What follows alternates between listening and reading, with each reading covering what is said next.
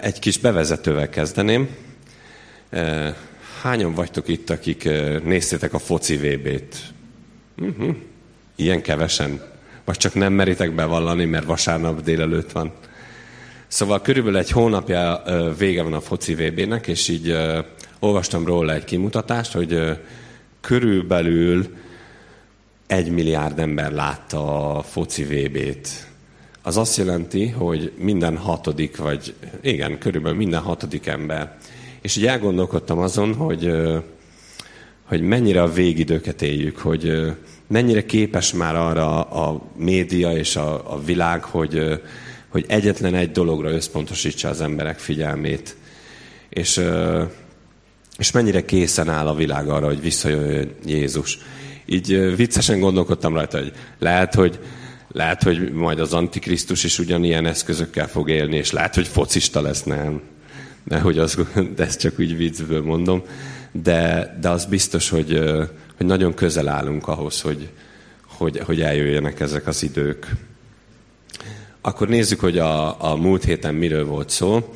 Nem tudom, mennyire van az emlékezetekben, de most egy kicsit segítek, hogy ez, ez így, így egy kicsit felfrissüljön. Láthattuk, hogy Pál kijönti a szívét az Efézusi véneknek, miközben utazott. Ezek szerint sokan néztek föl, akkor ja, azt hittem, hogy valami került föl. Majd lesz egy ilyen kis térképünk is, de még, de még nem.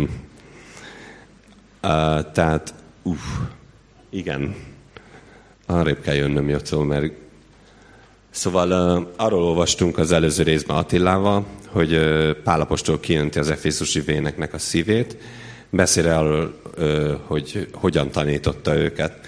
Az Abcsel 20-ból 19-es és 20-as verset olvasnám föl, egy kicsit belerázódjunk a történetbe. Mindig az Urat szolgáltam alázatosan és sokszor sírva. Őt szolgáltam a bajok között is, amelyeket el kellett viselnem a zsidók ellenem való támadásai miatt. Abcsel 20-20. Tudjátok, hogy bizonytalankodás nélkül elmondtam nektek mindazt, ami a javatokat szolgáltat. Tanítottalak titeket az emberek előtt, és házról házva jártam. És utána elmondta nekik, hogy Jeruzsálembe kell mennie, ahol börtön és bilincs vár rá. Nekem ez volt ennek a résznek a csúcsa, ugye, amit a múlt héten hallhattunk, az a 24-es vers, de nem számít még az életem sem, ezt mondja Pál, csak az érdekel, hogy a célhoz érjek, és elvégezzem a feladatot, amit az Úr Jézus bízott rám, hogy hirdessem az örömhírt Isten kegyelméről. Nem semmi ebbe belegondolni, hogy Pál ö, hogyan gondolkodott és hogyan látta a saját életét. Teljesen ö, távol volt tőle az, hogy lanymeleg legyen, és ö, tudta, hogy közel van a vég, és mégis a célra tudott összpontosítani. Ezt tanultuk a, a múlt héten, és akkor most folytatjuk a, az ige tanulmányozást, és akkor imádkozzunk. Menjen, atyánk, olyan jó volt azt énekelni, hogy, és bíztattuk magunkat, hogy bízunk benned. Szeretnénk közeledbe húzódni.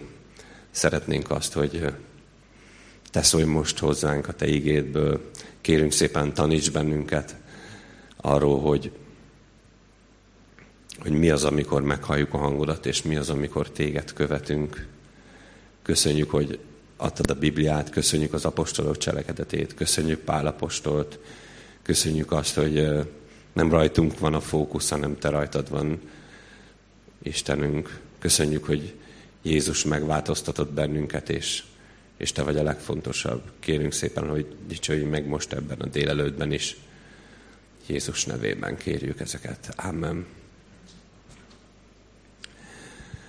Szeretettel üdvözlöm így, majdnem elfelejtettem a interneten hallgatókat is. Örülünk, hogy itt vagytok. És akkor menjünk tovább ebben a, ebben a részben. Mielőtt folytatnánk a történetet, beleillik ebbe az utolsó gondolatba, hogy ha kegyelmet kapunk, azt Isten adja nekünk.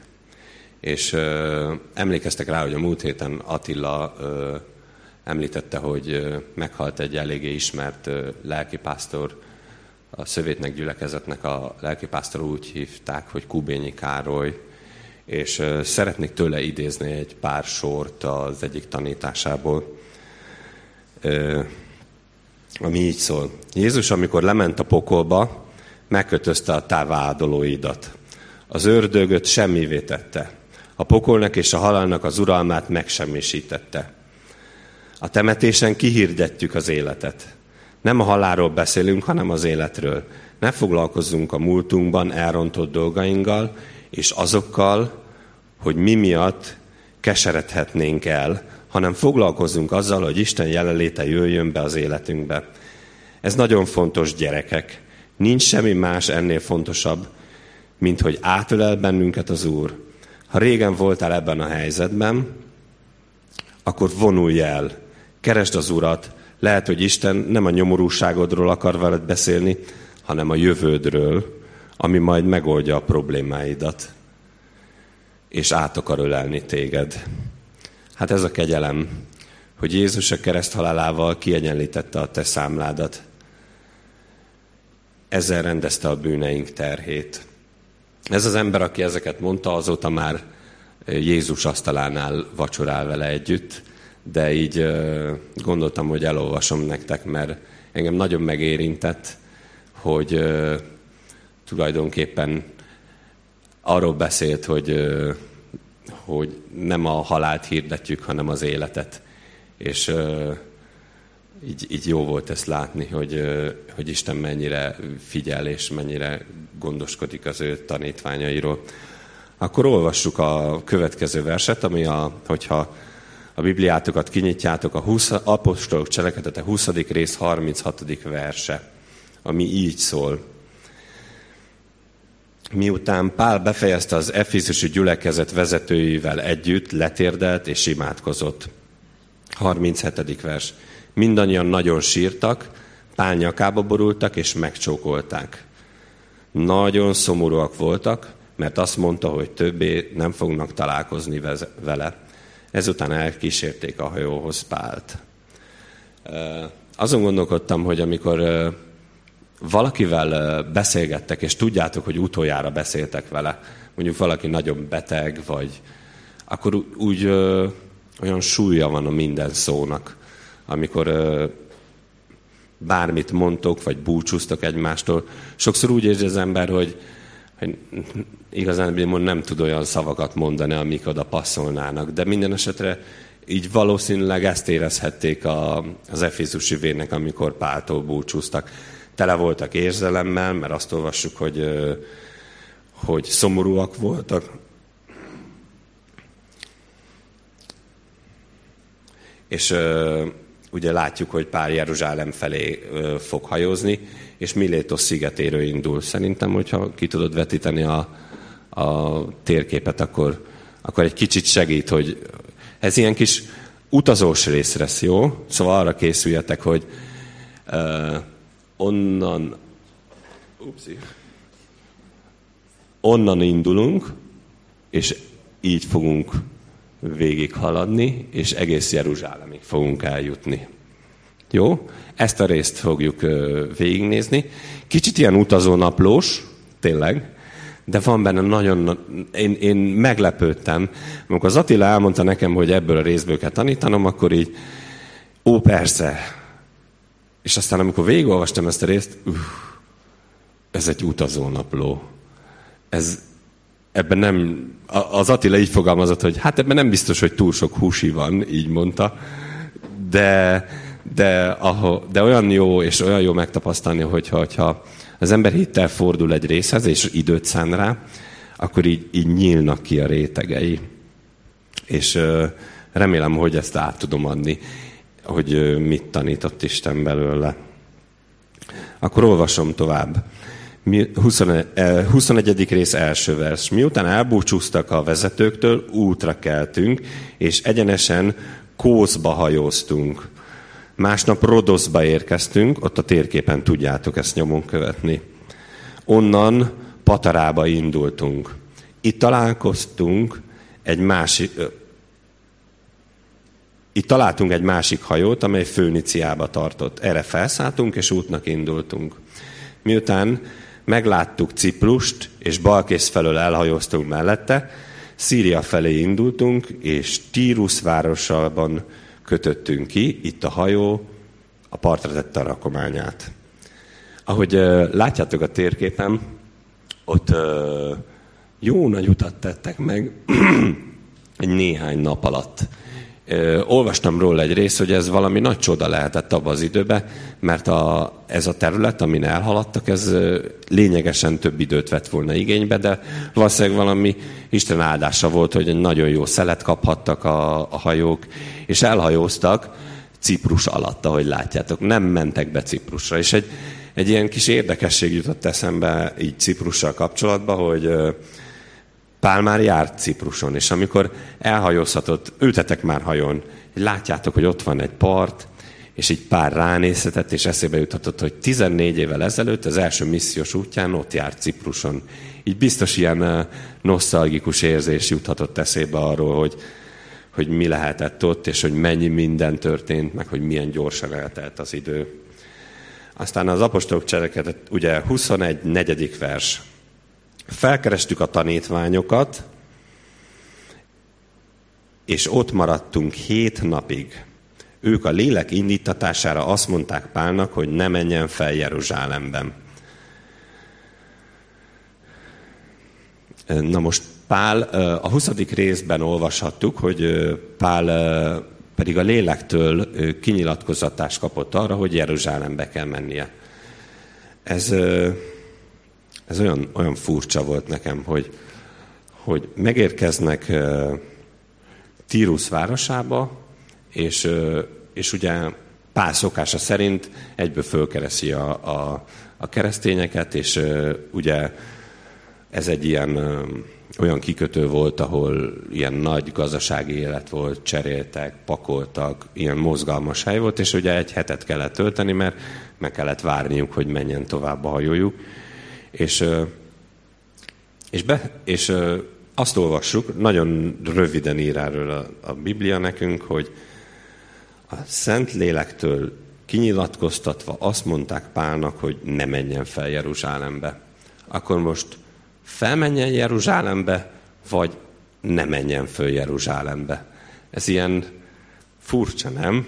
Olyan, ugye a Biblia a számomra, meg hiszem, hogy a ti számotokra is egy olyan könyv, ami, ami teljesen egyértelmű, nem kérdőjelezhetem, kérdőjelezem meg, mert, mert egyszerűen nem akarom megkérdőjelezni egyik szavát se, de most olyan, mintha teljesen ellent mondanának. Pálnak van egy, egy elhívása, és ebben ő biztos, és, és eljut egy, egy tanítványokhoz, és ott pedig azt írja a Biblia, hogy a Szentlélek kinyilatkozta nekik, hogy, hogy ne menjen Jeruzsálembe furi. Így gondolkodtam azon, hogy van olyan, hogy talán nem jól halljuk meg néha Isten szavát, és biztosan vagyok benne, hogy itt sokan vagytok szülők, és előfordul az, hogyha ha valamilyen nyilvános helyen vagyunk, akkor hiába szólunk a gyerekünknek, a gyerekünk nem hallja meg, hogy mit mondunk. Nálunk előfordul, hogy hogy szólok a fiamnak, hogy Márkó, és a Márkó el van a világába. Tehát így, mint hogyha így bezáródna a füle arra, hogy szóltam neki. És akkor szólok még egyszer neki. Márkó, semmi reakció.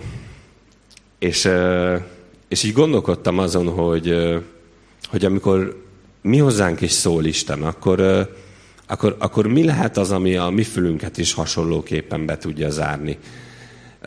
Például eszembe jut az, hogy vannak esetek, amikor azt gondolom, hogy kattogok a kis fejembe, és bevonom Istent a saját terveimbe, és azon, úgy, ugye Uram, te is így, te is így tervezted az én életemet. És, és egyszer csak azt veszem észre, hogy, hogy nem, nem szól hozzám Isten és sokáig nem szól hozzám. Sokáig nem is szólt hozzám Isten. És, és vajon, amikor a Márkó fiamhoz szólok, akkor,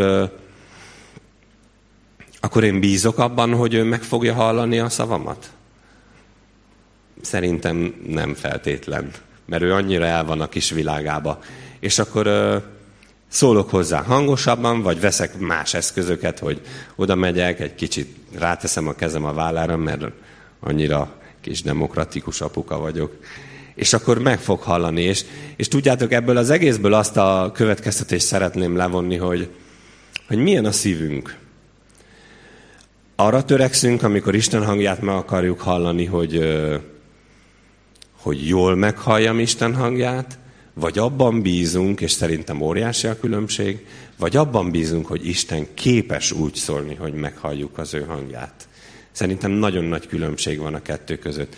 Tehát vagy az én képességembe próbálok meg minél jobban ügyes lenni, meg nem is tudom hányféle módszert kitalálni, hogy meghalljam Isten hangját, vagy pedig abban kezdek el nagyon őszintén bízni, hogy Isten tud úgy szólni hozzám, hogy, hogy meghallja a szívem azt, hogy mit mond. És azt hiszem, hogy ez egy, ez egy, ez egy jó, jó megoldás arra, hogy meghalljuk Isten hangját.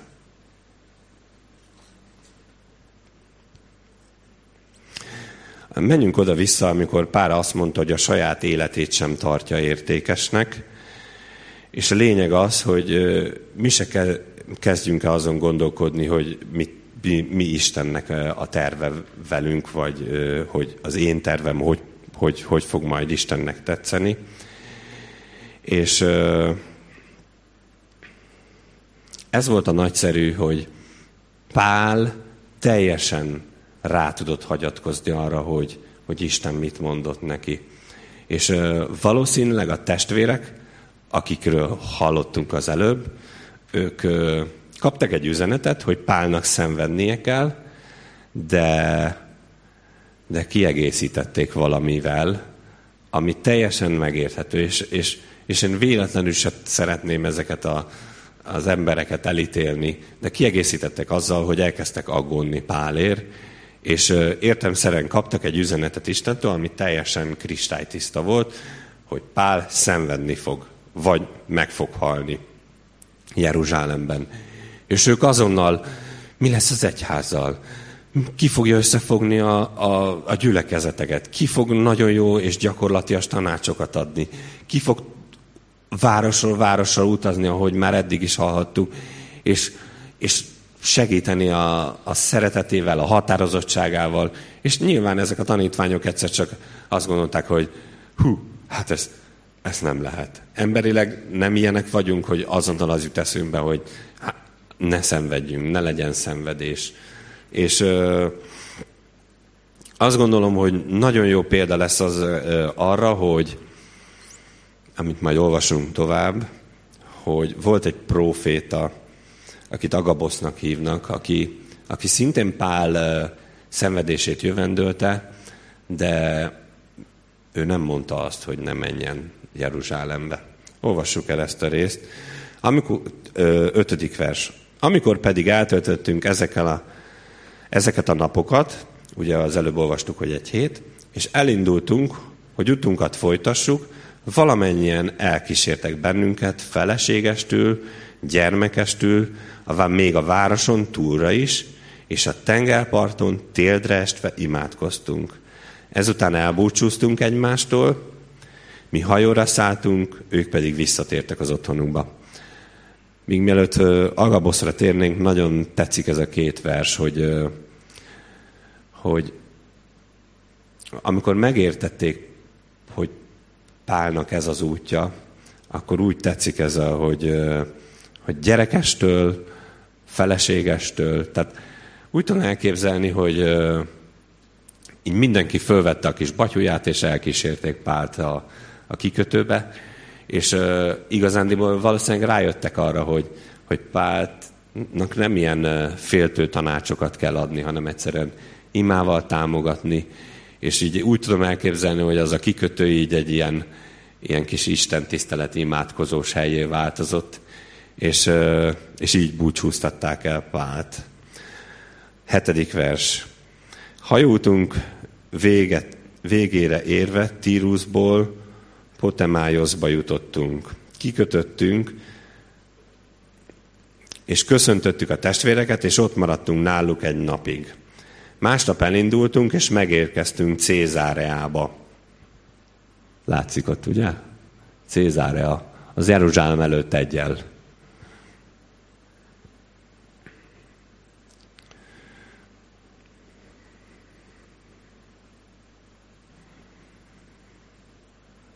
Bementünk Fülöp evangélista házába, aki a hét közül való volt, és nála maradtunk.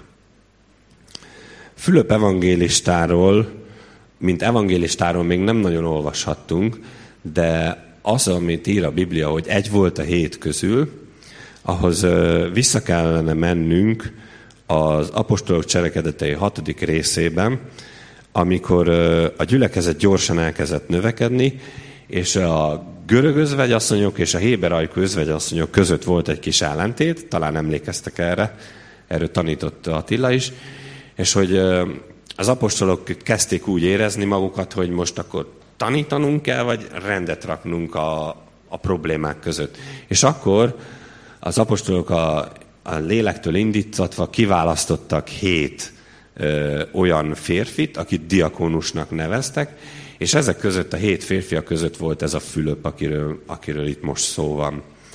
És nagyon érdekes, hogy amikor azt olvassuk, hogy Fülöp, akkor utána olvasunk egy olyan nevet is, hogy István a felsorolásba. És az István az az István, aki az első vértanú halált halta, és az érdekesség ennek a résznek az, hogy, hogy azt olvassuk, hogy Fülöp örömmel fogadta Pált a házában. Emlékeztek -e arra, amikor, és kezd összeállni valakinek már a kép, hogy amikor István megkövezték, akkor volt egy fiatal ember, akinek a lábához oda tették a ruhákat a, azok az emberek, akik megkövezték őt. Ez a fiatal ember Saul volt, aki később ugye Pálnak ismerünk a Bibliába. Szóval Fülöp kit fogad be a házába? Istvánnak a átvitt értelembe gyilkosát.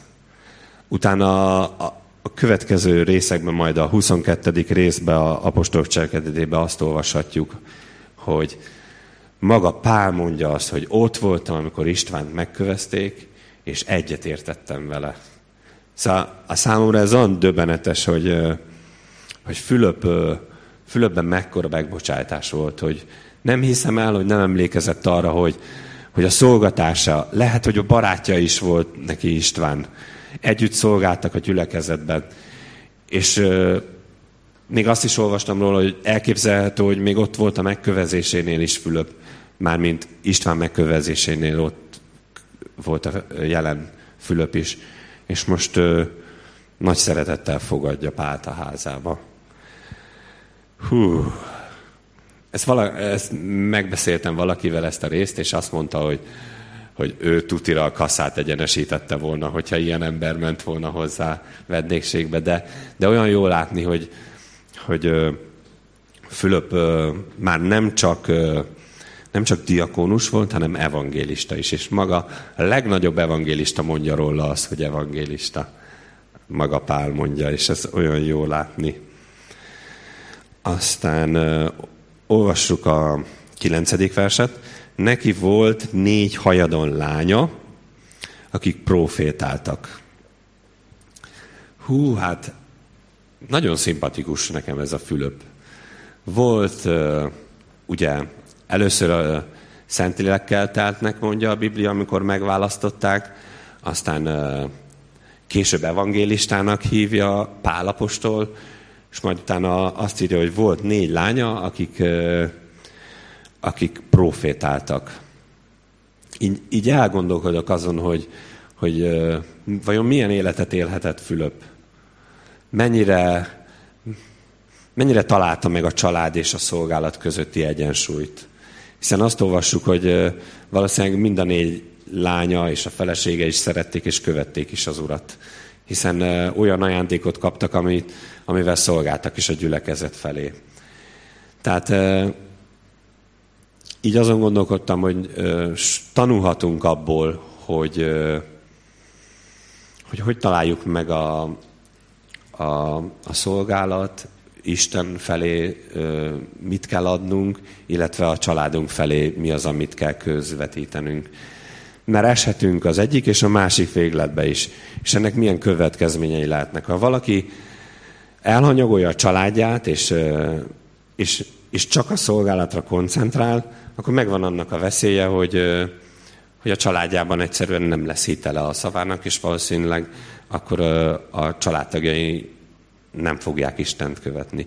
Vagy van a másik véglet, amikor valaki azt mondja, hogy hát most kicsik a gyerekeim, most nőnek föl, akkor én addig nem szeretnék különösebben szolgálni Isten felé, mert, mert első a család.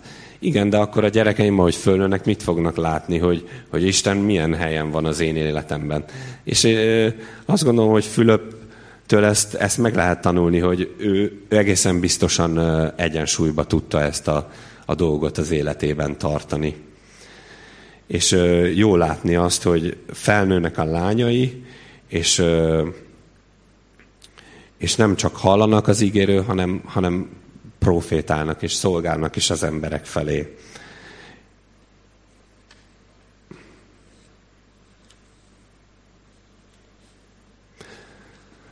Olvassuk tovább a tizedik verset. Több napon át tartózkodtunk ott, miközben lejött Júdeából egy Agabosz nevű proféta. Erről, erről említettem nektek, erről az Agaboszról. Oda jött hozzánk, levette pálövét, megkötözte vele a saját kezét és lábát, és azt mondta, így szól a Szentlélek, azt a férfit, aki ez az öv, így kötözik meg Jeruzsálemben a zsidók, és a pogányok kezébe adják. Hú, jó, jó fej ez az agabosz, nem? Tehát ilyen tiszta olyan, mintha így, így az Ószövetségből valamelyik proféta így ide lepotyant volna közénk. Tehát ilyen, ilyen nagyon vizuális, nagyon ilyen, már, már azt mondanám, hogy szimpadias fickó, mert oda ment Pálhoz, mert gondolom tudjátok, hogy volt alsó ruházat, meg felső ruházat, és az volt egy öv rajta, amivel így ezt összekötötték. És oda megy a fickó, Pálhoz kirántja az övét, és így elképzelem azt, hogy ott állnak egy csomóan gyerekek, meg mindenki, és így, így, így kikerekedik a szemük, és nézik, hogy mit csinál ez az öreg ember. És megkötözi a saját kezét, lábát, és így, így szimpadiasan előadja, hogy, hogy mi fog történni Pállal. És azt hiszem, hogy, hogy így aztán nem volt olyan ember, aki ez nem talált be ez az üzenet. És nagyon-nagyon tetszik az, hogy amire az előbb utaltam, hogy nem tesz hozzá semmit Agabosz. Agabosz egy, egy, egy kiforrott, stabil proféta volt. Olvastunk már korábban az Abcsel 11.28-ban, amikor éhínséget profétált, és be is vált. És itt is nagyon tetszik az, hogy Agabosz nem mondja azt, hogy ne menjen Pál Jeruzsálemben. Ő egyszerűen csak átadja Isten üzenetét, hogy, hogy ez fog történni Pállal. És nem kezdi el azt, hogy jaj, Pál, jaj, ne menj Jeruzsálemben, el fogunk veszíteni, micsoda kár fog bennünket érni. Nem mond semmi ilyesmit Agabosz. Agabosz egyszerűen elmondja, átadja Isten üzenetét, és nem tolja túl a talicskát, ahogy a többi tanítvány. Nem aggódik, nem nem, nem rakja hozzá az emberét, hanem egyszerűen csak közli Isten akaratát. És ez, ez, ez szerintem nagyon jó nekem, mint vizuális típusú embernek, de biztosan vagytok itt többen is, akik, akik így könnyebben elképzeltek valamit, ha látják, látjátok a szemetekkel, mint hogyha elmagyarázzák. Én nekem így, így nagyon elképzeltem azt, hogy az övvel összeköti magát, és hát így jó, jó, kemény és akkor, hogy hogy reagálnak a többiek, 12. vers, amikor ezt meghallottuk, ugye azt tudjátok, hogy, hogy Lukács együtt van, Lukács orvos volt, ő írt az abcsát, és Pálnak ugye sok betegsége volt, és együtt volt. Időnként együtt volt, időnként nem volt együtt. De itt egyes szem első személybe írja Lukács, amikor ezt meghallottuk, a helybéliekkel együtt arra kértük Pált, hogy ne menjen fel Jeruzsálemben. Érdekes, hogy amikor Lukács ezt mondja, hogy meghallottuk, és kértük Pált, hogy ne menjen, ez olyan emberi reakció. És uh, nyilván uh, féltik uh, a testvérek Pált, és, uh, és tudják, hogy nagy szüksége van a gyülekezetnek és az egyháznak a hűséges munkájára. De a testvérek nem vették számításba azt, hogy, hogy Istennek más a terve. És van ebben a részben egy elég nem túl könnyen emészthető üzenet is, hogy időnként előfordul az, hogy, hogy Istennek az útja nem a legkényelmesebb. Mondhatnám azt, hogy nem is kedves az ember egyetlen porcikájának sem. De, de nagyon szeretném a szívetekre helyezni azt, hogy, hogy Isten látja a teljes képet az életünk felől. És, és ha mi beleragadunk abba, az, abba a részbe, ami, ami éppen nem könnyű nekünk abba a pillanatban az életünkbe, akkor, akkor nem, nem tudunk előre menni és előre látni Isten akaratában. Mert az, hogy, hogy Pálnak be kellett mennie Jeruzsálembe, nagyon-nagyon hasonló a történet Jézussal, amikor a Gecsemáné kertben vértizzadt, és azt mondta, hogy, hogy szűnjék meg, vagy vétessék el tőlem ez a pohár, de legyen meg a te akaratod, nem pedig az enyém. Valahogy azt látom ebben a történetben egy csodának, hogy, hogy Pál is azt mondja, hogy meghaltam önmagamnak, és az a fontos, hogy, hogy Isten üzenetét közvetítsem, és ha kell láncok között. És biztosan tudjátok, hogy később Pál, mivel meg volt kötözve és börtönbe volt Jeruzsálemben, a, a Ószövetségi leveleinek a nagy részét abból a börtönből írta. Ha el tudott volna menni Pál minden gyülekezetbe, lehet, hogy meg se írja ezeket a leveleket. De Istennek más volt a terve. És az, hogy bilincsbe volt Pál, az most nekünk egy óriási jutalom, egy óriási nyereség. Tehát sokszor, amikor nehézség jön az életünkbe, vagy nem egy könnyű részen megyünk át, akkor, akkor segít talán ez a kicsi rész arra, hogy, hogy Isten sokkal nagyobb képet lát az életünkből, és, és ő jóra visz bennünket, mert nagyon szeret minket. És ugye a kérdés nem az, hogy hogyan kerüljük el a szenvedést, bár emberre gondolkodva ez természetes lehet, hanem az, hogy mi az Úr akarata. Az Úr akarata, hogy, hogy őt szolgáljuk, és úgy tegyünk bizonyságot az Úrról, hogy ez nem kellemes, vagy szenvedésekkel jár, akkor, akkor, ez, akkor ez nem választási lehetőség egy keresztény életében, vagy én legalábbis így gondolom, hanem, hanem Istent követjük. Nem azért követjük Istent, mert, mert mindig kényelmes bőrfotelbe ülünk, és a lábunkat a tengerbe lógatjuk, vagy, vagy kellemes limonádé koktélt szűrcsölgetünk, hanem, hanem azért követjük Istent, mert nagyon szeretjük. És hogyha ha szenvedés is jön az életünkbe, akkor is nagyon szeretjük. Olvasom tovább a részt. 13. vers. De Pál így felelt, miért sírtok és miért keserítetek meg a szívemet? Hiszen én nem megkötözni, hanem meghalni is kész vagyok Jeruzsálemben az Úr Jézus nevéért. Pál nagyon szerette őket, és annyira szép ez a vers, hogy még egyszer elolvasom. Miért sírtok, és miért keserítitek a szívemet? Képzeljétek el a szituációt, ott állnak a tanítványok, és, és sírnak, és mondják Pálnak, hogy, hogy Pál, ez nem lesz így jó, és ö, teljesen így nyilván, ha valaki szeret valakit, és az a másik így áll hozzá, akkor megérinti a szívét, ahogy Pálnak is megérintette a szívét. És, és azt mondja, hogy miért keserítitek a szívemet? Hiszen nem csak megkötözni, hanem meghalni is kész vagyok Jézusért. Azt a. Most vasárnap délelőtt van, és ilyenkor mindenki annyira könnyen tud ilyen, ilyen szent lenni. De, de képzeljétek el ezt egy, egy, egy melós szerda délután is ugyanígy könnyű ezt kimondani? Hogy, hogy, hogy nem csak megkötözni, hanem meghalni is kész vagyok Jézusért. Szerintem nagyon-nagyon sokat tanulhatunk Páltól. Ugye kéri, hogy ne törjék össze a szívét. Úgy tűnik, ö, olvastam olyat, hogy valaki azt mondta, hogy, hogy Pál csökönyös volt. Nem engedett. Kétszer, háromszor is megprofétálták neki, hogy szenvedni fog. De, de én nem hiszem, hogy Pál csökönyös volt. Pál nem fütyűrészve ment föl Jeruzsálembe. Nem tudom elképzelni, hogy, hogy így néha leült egy kőfalra, és így lengette a lábát, és fütyűrészet, bevett a szájába egy fűszálat, és így, így jól el volt. Nem, nem hiszem. Pál egyszerűen csak, csak meghalt önmagának. Egyszerűen meghalt önmagának.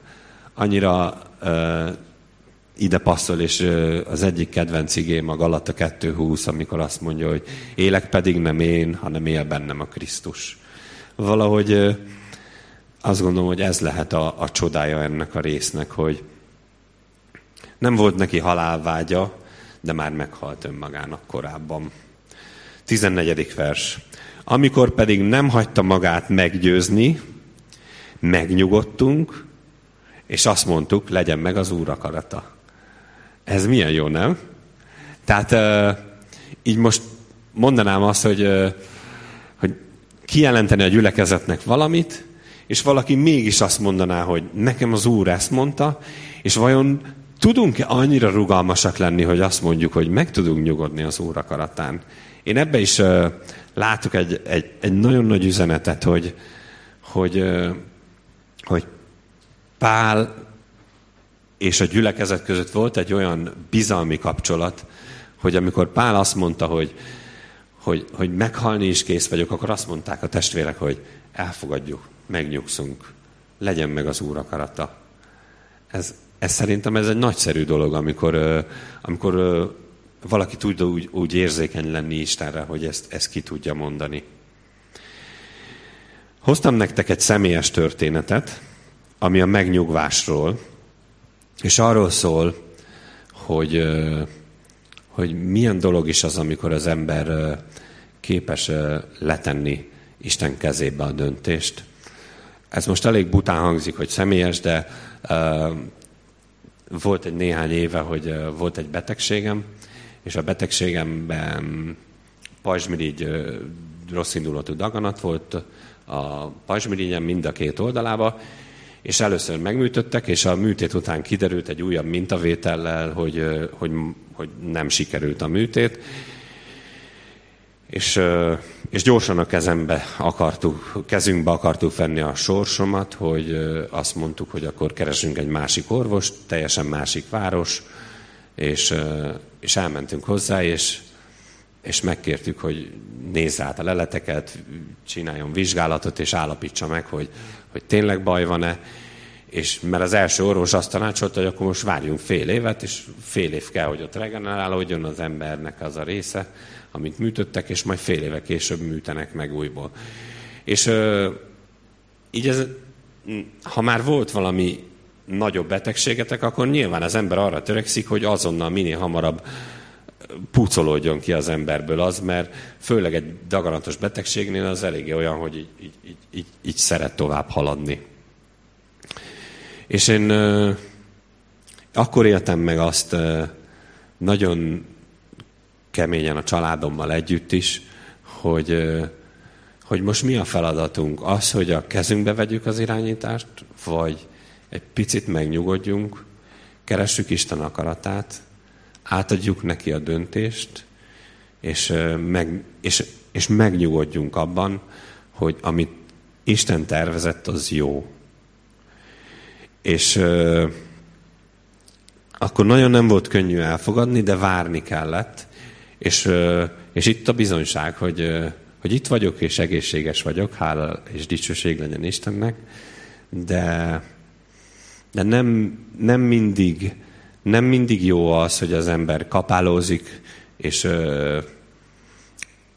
legfőképpen, legfőképpen az az üzenet ennek a résznek, hogy ahogy a tanítványok is meg tudtak nyugodni Isten akaratában, és megnyugodni Isten akaratában jó. Akkor olvasom tovább. 15. vers. E napok után felkészültünk és felmentünk Jeruzsálembe. Van egy kis térképünk, Marcel. Igen. Az a onnan odáig. Ez körülbelül 80-100 kilométer. Végre eljutott Pál Jeruzsálembe. Már egy jó néhány rész óta erről szól, hogy Jeruzsálembe fog jutni. És velünk jött néhány cézárei tanítvány is, akik elvezettek egy régi tanítványhoz, a ciprusi Názonhoz, hogy ő vendégei legyünk. Ez már Jeruzsálembe volt. Végre Pál eljutott Jeruzsálembe. Pálnak, Pálnak ez az utolsó olyan útja, amit szabad emberként tesz meg, legalábbis a római fogság előtt. És a két város között ugye mondtam, hogy száz kilométer volt. Názon látja őt vendégül. Názon egy ciprusi származású ember, úgy, mint Barnabás is onnan származott. Az, hogy régi tanítvány valószínűleg azt jelenti, hogy még a, az ősegyház legelején Jézus követőihöz csatlakozott. És figyeljük meg azt, hogy Názon mindenféle vonakodás nélkül befogadja Pált és az ő követőit. Miért volt ez furcsa? Azért, mert Pállal bizony ö, olyan emberek is ö, voltak, akik nem voltak körülmetélt zsidók. És mennyire jó látni azt, hogy Názon pedig örömmel fogadja ezeket az embereket, és, és nem, nem nézi azt, hogy, hogy most zsidók vagy nem zsidók. Mert biztosan tudjátok, hogy volt egy ilyen törvény, hogy még csak a házukba se engedjék be azokat, akik tisztátalanok. És olyan jó azt látni, hogy, hogy akit akit Jézus üzenete szabaddá tesz, az, az nem akad ki ilyesmin, hogy most, ahogy Názon is beengedte őket, és vendégül látta. És akkor a 17. vers, örömmel fogadtak bennünket a testvérek. Hát eddig tartott a, a kis vándorlásunk, és a következő részben majd megtudjuk, hogy Pál milyen helyzetekben került Jeruzsálembe, és, és most akkor imádkozzunk. Menj, atyánk, köszönjük neked, hogy szóltál hozzánk ebből a kis útinaplóból is. Köszönjük, hogy tanítottál bennünket, Köszönjük, hogy tanulhattunk, hogy mennyire fontos az, hogy, hogy nem mással foglalkozzunk, hanem a te, a te vezetéseddel. Hálásak vagyunk azért, hogy láthatjuk Pál életét. Köszönjük, hogy, hogy üzensz nekünk, hogy te tudsz úgy szólni hozzánk, hogy, hogy, hogy azt mi meg fogjuk hallani. És kérünk szépen, hogy ad, hogy tudjunk egy nagyobb képet látni, mint a pillanatnyi problémáink vagy nehézségeink. Köszönjük, hogy tanítottál bennünket arról is, hogy Fülöp milyen életet élt, és, és hogyan követett téged a családjával együtt. És hálásak vagyunk azért, hogy, hogy neked minden egyes részből a Bibliában fejezetről fejezetre üzeneted van számunkra. Hálásak vagyunk ezért, Úrunk. Kérünk szépen, hogy amikor majd kimegyünk ezen az ajtón, akkor mi is tudjunk téged követni, és ott kezdődjön el a mi feladatunk, ahogy, ahogy kimegyünk, és, és tudjuk az embereknek hirdetni az, hogy Jézus Krisztus él, és a szívünkben van. Hálásak vagyunk neked ezért, Úrunk. Legyen meg a te akaratod az életünkben. Amen.